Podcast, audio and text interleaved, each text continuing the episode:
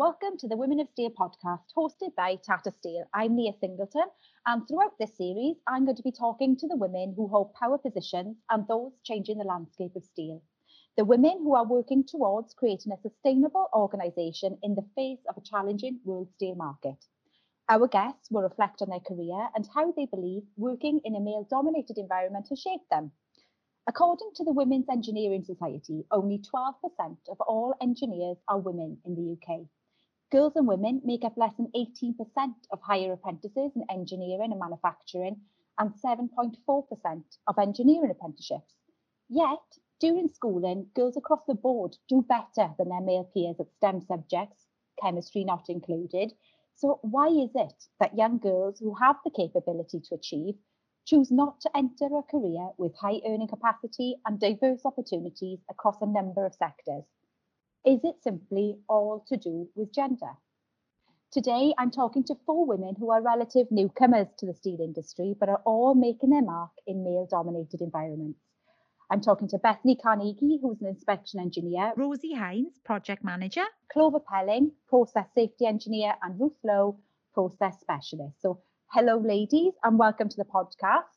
So if we can start at the beginning for you all, what inspired you to choose the career path that you've chosen? So Clover, do you want to start? Yeah. So I guess I wanted a career when I was younger that I could see that I was making a difference. So I'd always been keen on STEM subjects at school, like you said, with those statistics. Like, I was doing very well at those STEM subjects at school, and I just wanted to follow that through into a career where I could see that I was making a difference, either locally or globally. And I kind of wanted a career that I wouldn't be stuck in an office all day. I wanted those opportunities where, you know, I could do the desk-based stuff, but I could also go out and plant and just see kind of the amazing opportunities and the heavy machinery and the kind of the production manufacturing kind of sector. So is that true for the rest of you? My father was a mechanical engineer, so he's always been a role model. So the thought of going into engineering has always been in the family. It wasn't a very unique subject for us to go into, and I've always enjoyed the subject at school, at university as well. So it felt like a natural flow for me to go into. So what about you, Rosie and Ruth? Do you have engineers in the family, or, you know, was it a career path that you've seen somebody role model for you as well? Yeah, I think for me it's a little bit different, to be honest. I'm not from an engineering background. I've got a maths background, and for me it was sort of I've always wanted a career where I'm pushed and challenged, really, mentally and academically, and it's a completely new industry. I came into the business as a technical graduate, and I found it completely different to anything I've ever done before. But I had that constant, and I still do have that constant challenge, and that for me is something that I think I'd always strive to have. But definitely for me, it's a huge thing in why I came into the business. I think it's a massive challenge, and it will be for many years ahead of me, I think. So what was your perspective on it, Rosie?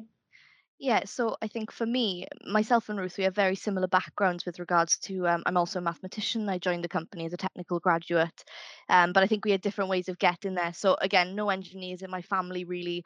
Everyone's quite hands-on. I, you know, definitely more sort of manual and you know, hands-on than academic, but I was always the opposite and always found it very different. And I think when going through university, I really wasn't sure what I wanted to do. But I grew up, you know, born and raised in Ptalbert town, and it's, you know, people forget how much of a big part of the community the steelworks is. And it always kind of been something on the horizon of, you know, maybe I could work there one day, but what would I really do? And I think for me, it was, you know, my real big driver was really wanting to use my degree and wanting to use the things that I'd learned, and I started teaching for a while and really didn't have that satisfaction, and when I started in Tata Steel, it was one of these things I really got to apply the knowledge that I learned, and that was the biggest thing for me. It was really the main thing. I would agree with Rosie on that, especially from my perspective as a mathematician as well, is that you're not really sure how many opportunities there are in the steelworks until you really look into it, and the variety of roles you can take is unbelievable, I think. And from an outsider originally, maybe I didn't realise anywhere near really how much there was until this.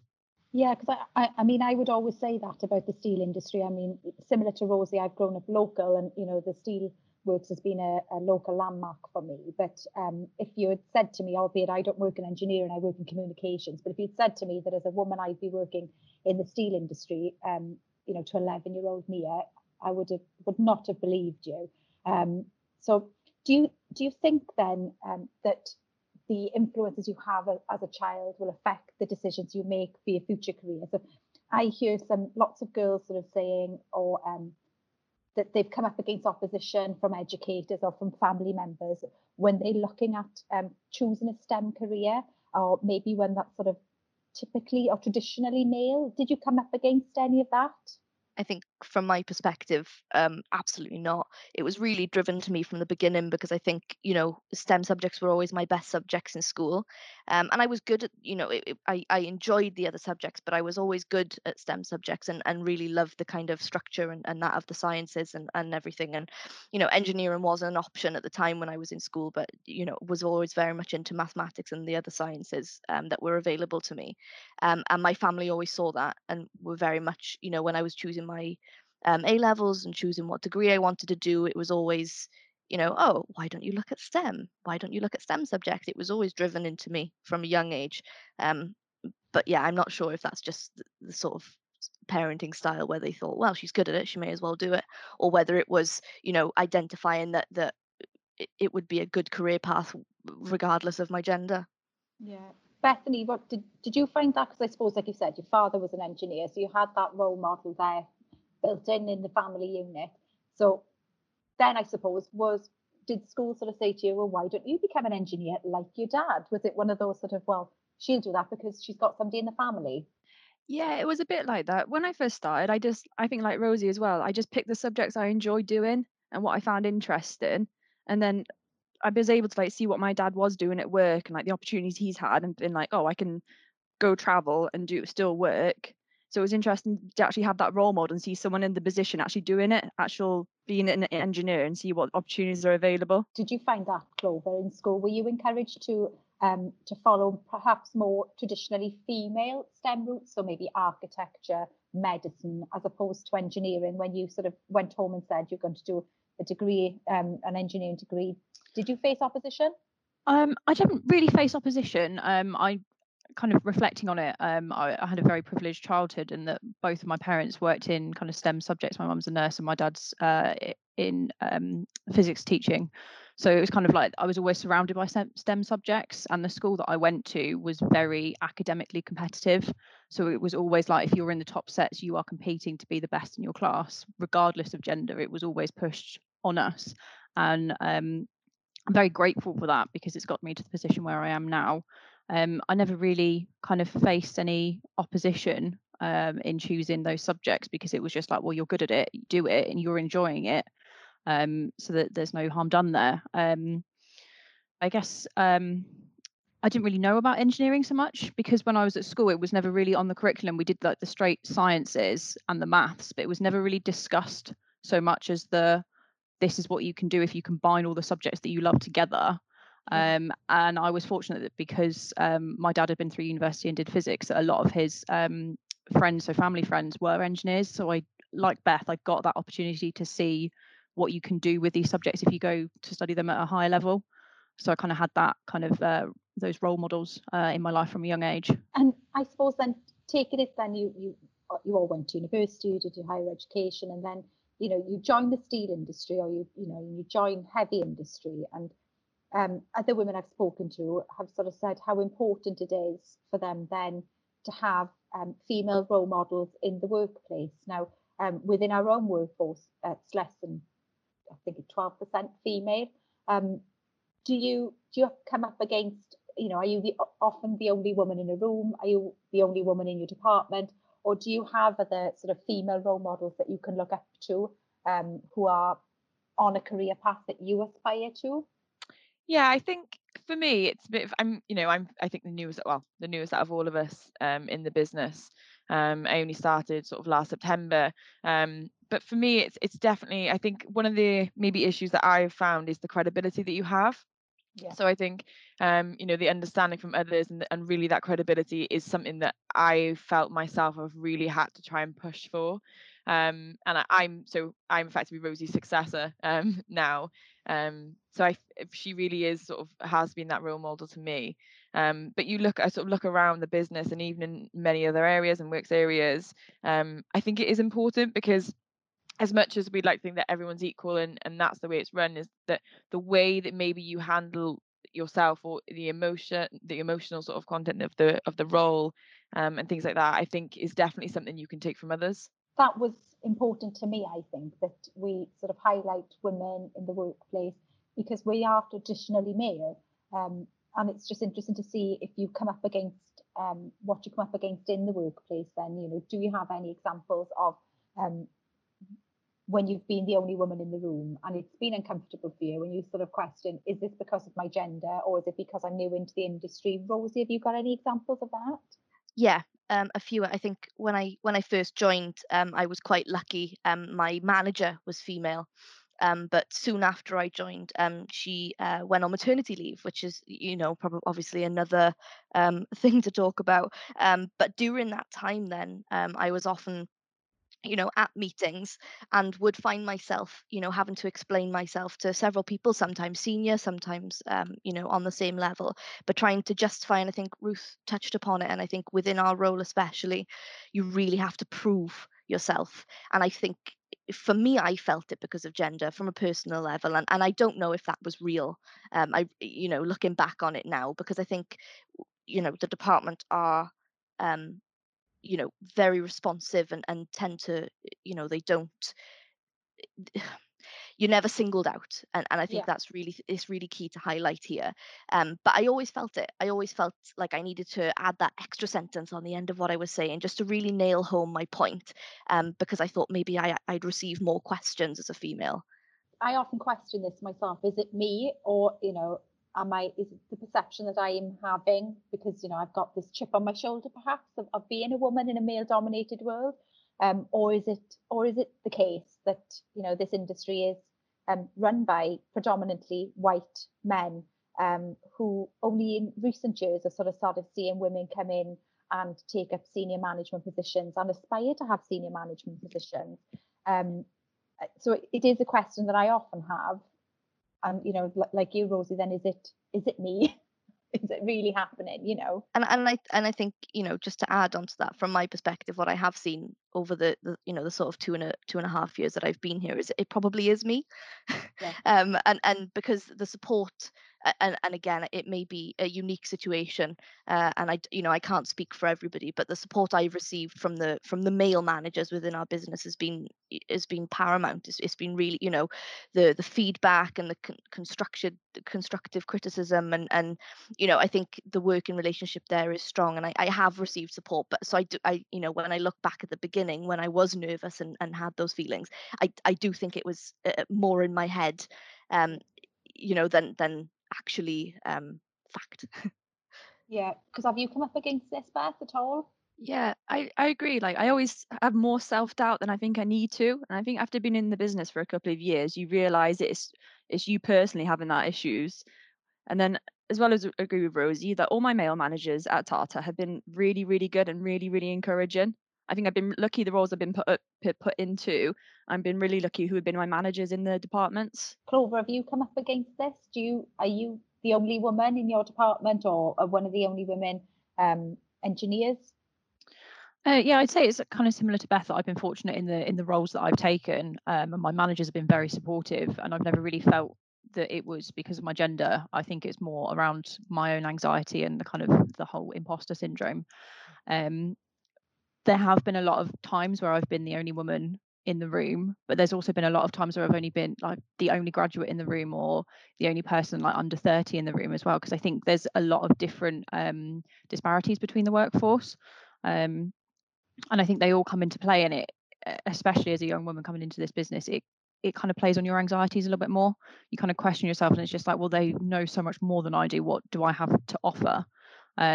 But like Beth was saying, I've had some very supportive managers throughout my short career in Tata, and I've been really grateful for them. Kind of at the time it seemed really daunting, but they're kind of just pushing you in the deep end, because that's where you learn to swim the fastest. And I've grown a lot in the last 2 years, and I'm really thankful for that.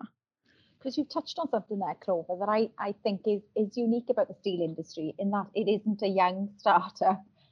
It is predominantly sort of male, but also men of a certain age. So I think the average age of employees is probably pushing 50.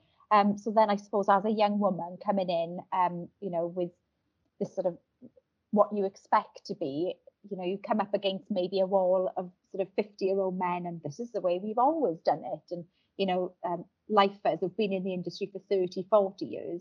Have any of you come up against that? And how have you overcome, you know, that feeling, that imposter syndrome, like, oh God, I don't know it all. I'm just out of uni, or, you know, this is my first proper job, substantive role. And all of these guys have been here for 30 years. They, you know, they know the place inside and out. They've got a good network of people. How do you infiltrate that? I definitely felt that. When I came into the role, Rosie asked me on my first day, how much do you know about steelmaking? And I had such little knowledge. It really scared me. So I think trying to build the credibility of and the understanding that I now have was huge for me. And I see it more now than ever, I think. Obviously, my knowledge has come on leaps and bounds, and I never thought I'd get to the where I am, really. And I still have so much more to learn. But for me, I think it's every meeting I attend, still now, every day, I always think they know so much more than me. It's unbelievable. They are absolute experts really in their fields, and I'm not. And you know, I still get the doubt, sort of, I'm a mathematician and I'm not an engineer, but I think I've started to take confidence, and this is massively influenced by managers around me.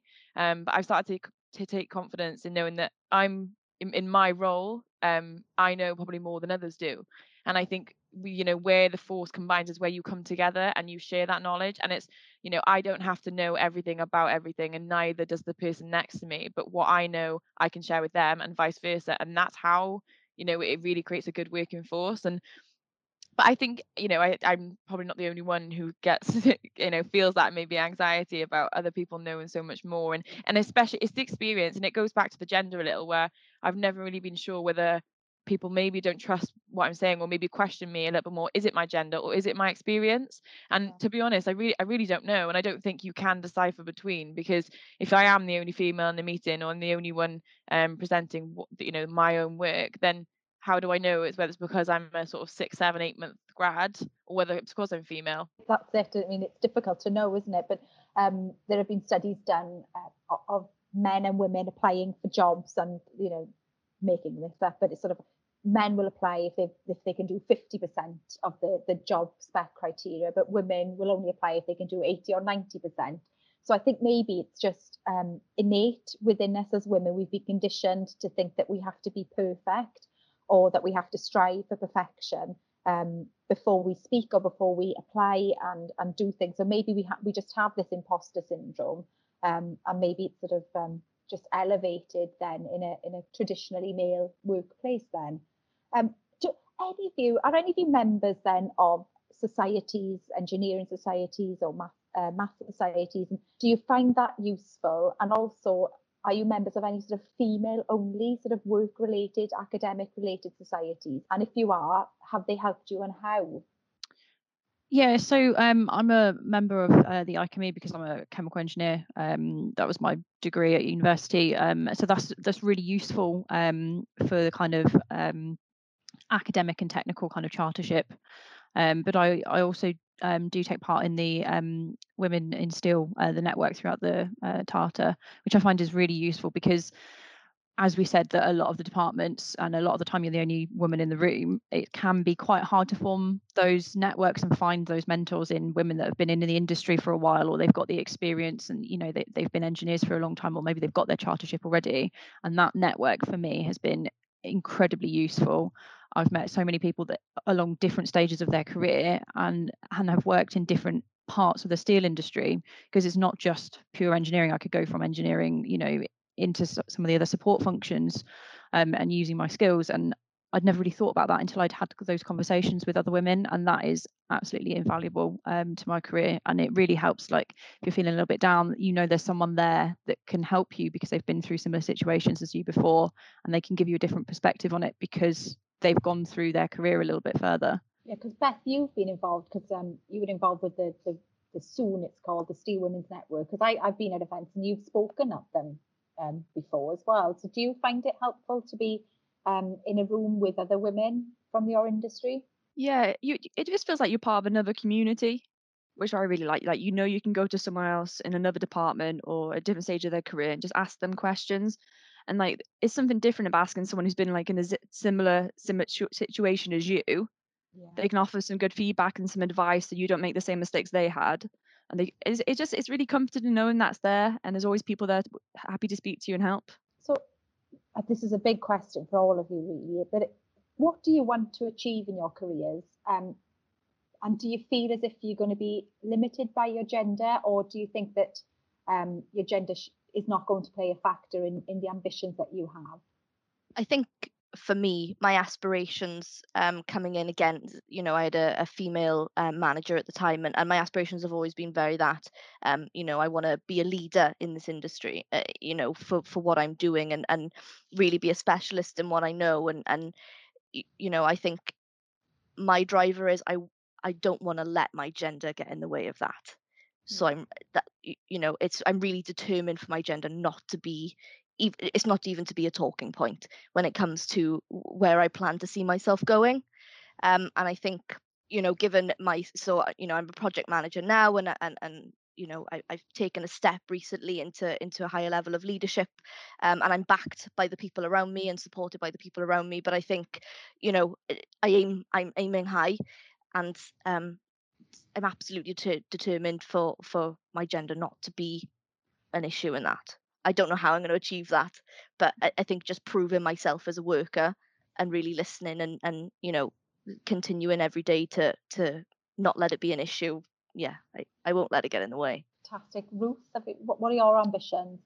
Yeah, I think for me, I'm still so early on in my career in the steelworks, and I really do love the role I'm in. I really do. So for me, I'm really looking around, but I know it's quite a specific role, and I think finding out, and it is sort of a, you know, day by day, a new maybe a role is like made aware, is made quite aware to me, and I think of where else I could go within the works maybe. But I think I don't see gender as a limiting factor, and whether that's because I have a female manager, and you know, I previously worked with Rosie, and now she's become a manager. I don't know whether I see that, and I sort of, that highlights to me that it's really not a limiting factor. To me, the limiting factor is really just experience. I think that's the only thing I see. But yeah, but I am surrounded by females and successful females in their roles and in their managerial roles. So I don't see it as a limiting factor at all, to be honest. But I agree that I think the strive to push and not let it be a limiting factor is really quite bold around me, and I love that, to be honest. It's fantastic actually to hear that you've got, you know, so many strong women around you in the workplace, because it is important to have sort of role models and people that you can see that are achieving, you know, what you want to achieve as well. It makes it more real then, in a way, doesn't it? Clover, you know, what are your ambitions, and do you think it's going to be harder for you as a woman? I'd say my ambitions are very similar to Ruth and Rosie's, really. I haven't had the fortune to work for a female manager yet, because the senior managers within engineering tend to be male, because they've gone through that traditionally male career route. But I would love to be able to be a female senior manager, and just showing to the younger generations coming in underneath that it doesn't matter that you're a woman. You know, that's not a limiting factor. But I think, like Ruth said, it is your experience. So it's making sure you get the opportunities. And I think that where the gender could be a hindrance is because as women, we tend to second guess ourselves a little bit more. And it's touching back on that imposter syndrome, and gaining that experience is so vital to move up the career ladder, that sometimes I double check, like second guess myself so much that I might take some of those opportunities away from myself. But yeah, I'd love to be able to just kind of prove that it doesn't matter. And I think maybe what might be limiting is the steelworks ready for that, really, having senior female engineers within the business. It's going to be quite a radical change to some people. It is, because do you find that being a woman in a male-dominated environment, and often being maybe the only woman in the room, do you feel the weight of representing your gender in that space. So, you know, if you don't represent yourself appropriately, or, you know, you don't make the right remarks, or you've got something wrong, that then you are a reflection of, well, this is why we don't want women in the business. This is why women can't be engineers. Do you find that at all? Yeah, I find that all the time. Like, you got to make sure you're representing. You don't want to make a mistake. But what I find a lot of is, if I'm ever on site, people either assume I'm in health and safety, or they'll come and ask me what I'm doing. I don't think they'd ever do that to, like, my male counterpart, because they see me as a woman. They'll come over and be like, so what are you actually doing here? I was like, I had to explain what I'm doing to them. Like, I don't mind it. I think they're just being, like, they're just inquisitive. Yeah. But I don't think they'd ask a man if they come and ask if he was, like, walking around. No, I think you're definitely right there. And I think that's almost the burden of being a trailblazer in a way, because that's what you are, you know, because we don't have very many women in the industry, and those that we do are predominantly in the support functions, you know, sort of white collar jobs in management, or, you know, procurement, communications, HR. So having women then in the heavy end of our industry, it would feel to me that it would be a bit of a burden to be representing the female gender.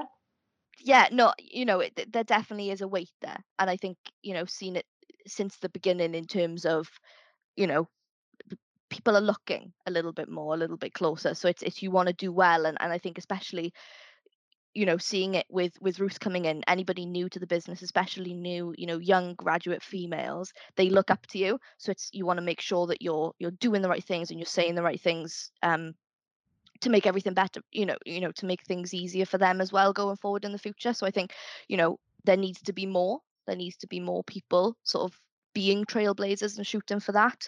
But, you know, we're here, we're there, people are around and they're talking about it. But I do feel the pressure as somebody in the heavy, and I definitely want to put on a good face, you know. Yeah.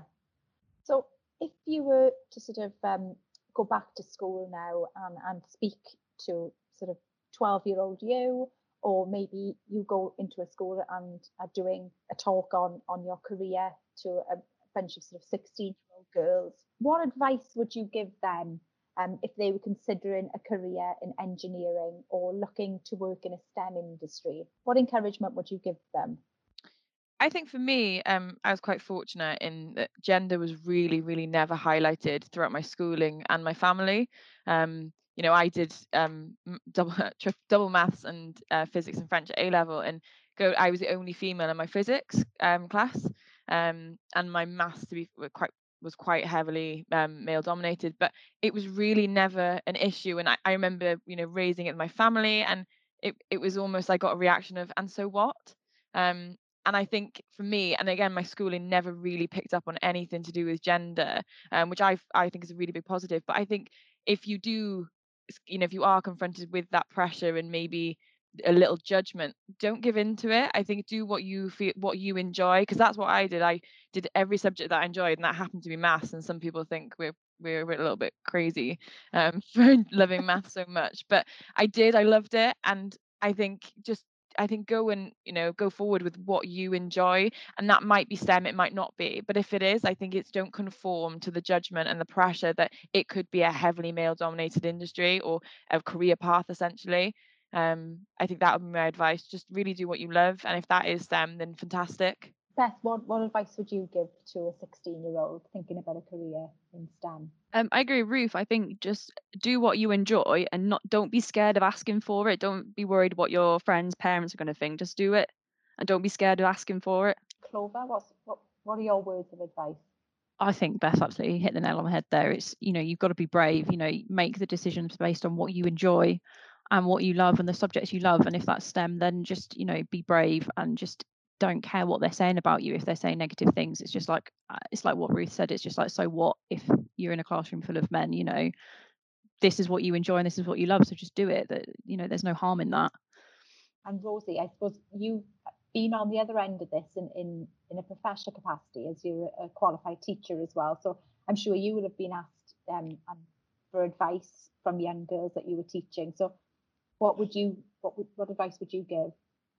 Yeah, I think for me, my main piece of advice really harks on to what the guys, you know, in terms of do what you enjoy, but also do what you're good at. You know, I think for me, it was I always enjoyed, you know, the kind of soft subjects in school, but I was good at STEM, you know, and that was really pushed for me is, you know, just pick what you want to do and don't think about if it's going to be difficult to get there or if it's going to be, you know, if there's going to be any barriers in your way, because there is whatever you choose to do, whether that's, you know, teaching, whether that's something, you know, in the arts, whether that's STEM, you're going to face challenges. So don't let this big sort of stigma around, you know, females working in heavy industries or females working in male-dominated environments, don't let that put you off, because everyone's going to face a challenge. But it's you know, being a strong female and overcoming those challenges that's really going to push you above the rest. Fantastic. Honestly, it's been so fun speaking to all of you and getting your perspectives on what it means to be a woman in heavy industry. And I think your words of advice there for anybody listening who is thinking about a career in engineering or on a STEM industry, just so inspirational and really so important, because we should not be limited by our gender. We should not be telling young girls or young boys that they can't do something because of their gender. So thank you all so much for talking to me and being open and honest. Thank you very much.